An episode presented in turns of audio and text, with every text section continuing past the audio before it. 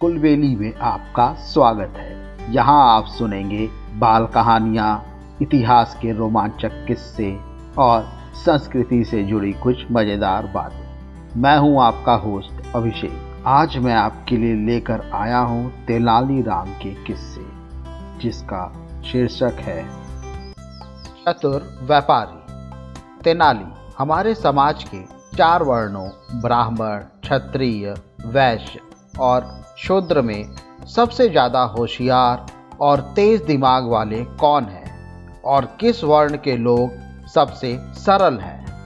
महाराज, वैश्य वर्ण के लोग अत्यंत चतुर और होशियार होते हैं, जबकि ब्राह्मण अत्यंत सरल व सीधे स्वभाव के होते हैं। तेनालीराम ने जवाब दिया।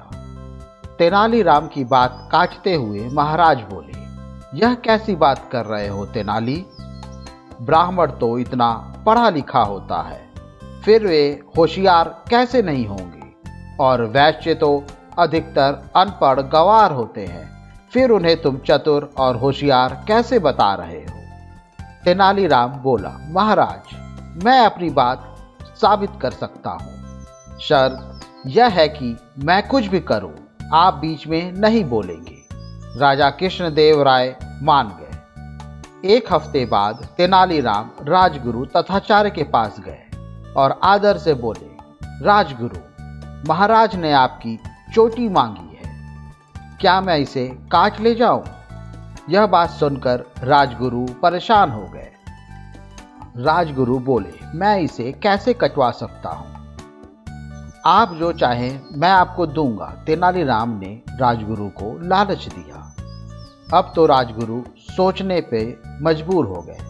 हालाँकि वे चोटी कटवाना नहीं चाहते थे, पर लालच बुरी बला है। फिर भी वह अपनी नाक ऊँची रखने के लिए उन्होंने थोड़ा ना नुकुर करते हुए तेनाली से कहा, तेनाली, क्योंकि यह राजा क्या है? मैं इसे टाल तो नहीं सकता, लेकिन मैं ऐसा बिल्कुल नहीं चाहता हूँ, पर क्या करूँ? मजबूर हूँ। तुम ऐसा करो, चोटी काट लो।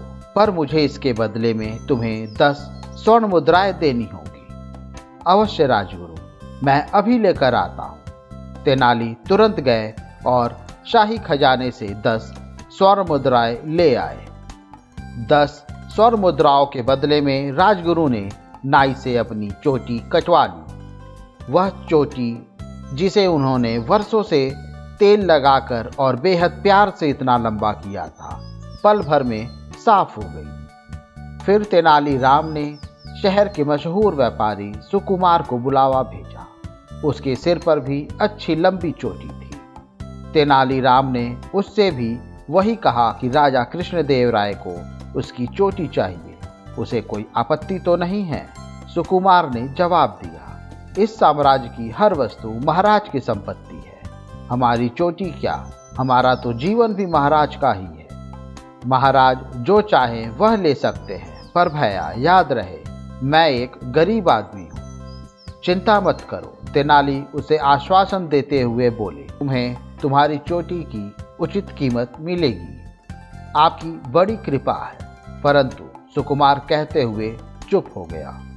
तेनालीराम थोड़ा परेशान सा होते हुए सुकुमार से बोला, परंतु क्या साफ़ साफ़ कहो ऐसा है, अपनी इस चोटी के ही कारण मुझे अपनी पुत्री के विवाह में दस हज़ार स्वर मुद्राएँ खर्च करनी पड़ी। यह चोटी मेरी इज़्ज़त का प्रतीक है। पिछले साल जब मेरे पिताजी का देहांत हुआ था तो उनके क्रियाकर्म पर पाँच हज़ार का खर्च हुआ था, क्योंकि समाज में इस चोटी का नाम तो रखना ही था। तो भाई, यह चोटी काफ़ी कीमती है। सुकुमार ने अपनी चोटी पर प्यार से हाथ फेरते हुए कहा, इसका मतलब तुमने इस चोटी के लिए पंद्रह हज़ार स्वर्ण मुद्राएँ खर्च की हैं।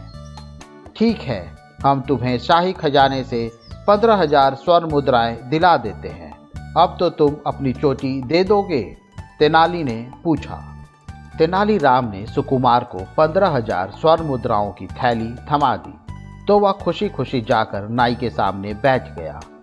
नाई ने काटने से पहले सुकुमार के बाल गीले किए। जैसे ही उसने अस्तुरा निकाला, सुकुमार ज़ोर से बोला, ओ नाई, जरा संभाल कर। जानते हो ना यह चोटी आज से महाराज की संपत्ति है। इसे इस प्रकार काटना जैसे कि महाराज कृष्णदेव राय की चोटी काट रहे हो। राजा कृष्णदेव राय निकट ही बैठे, यह सब कुछ देख रहे थे। सुकुमार की बातों से उनका खून खोल उठा। वे ज़ोर से चिल्लाए ले जाओ इस बदतमीज व्यक्ति को हमारे सामने से। इस व्यापारी को उठाकर बाहर फेंक दो। सैनिकों ने सुकुमार को उठाकर बाहर फेंक दिया। उसे थोड़ी चोट तो लगी, पर थैली में खनकती पंद्रह हज़ार स्वर्ण मुद्राएँ ने सारा दर्द भुला दिया था। कुछ देर बाद जब महाराज का क्रोध शांत हुआ तो तेनालीराम उनके पास गए और बोले, कहिए महाराज, कौन होशियार निकला? ब्राह्मण राजगुरु जिन्होंने मात्र दस स्वर्ण मुद्राओं के लिए अपनी चोटी मुड़वा दी, या यह वैश्य व्यापारी सुकुमार, जो आपसे पंद्रह हज़ार भी ले गया और अपनी चोटी भी बचा ली। अब महाराज के पास तेलानी राम की बात मानने के सिवाय कोई चारा नहीं था। मुझे उम्मीद है आपको ये कहानी पसंद आई होगी। ऐसी ही और कहानी सुनने के लिए हमारे चैनल को लाइक और सब्सक्राइब करें। इस कहानी को ज़्यादा से ज़्यादा शेयर करें। जल्द ही मिलते हैं एक और नई कहानी या किस्से के साथ। तब तक के लिए धन्यवाद।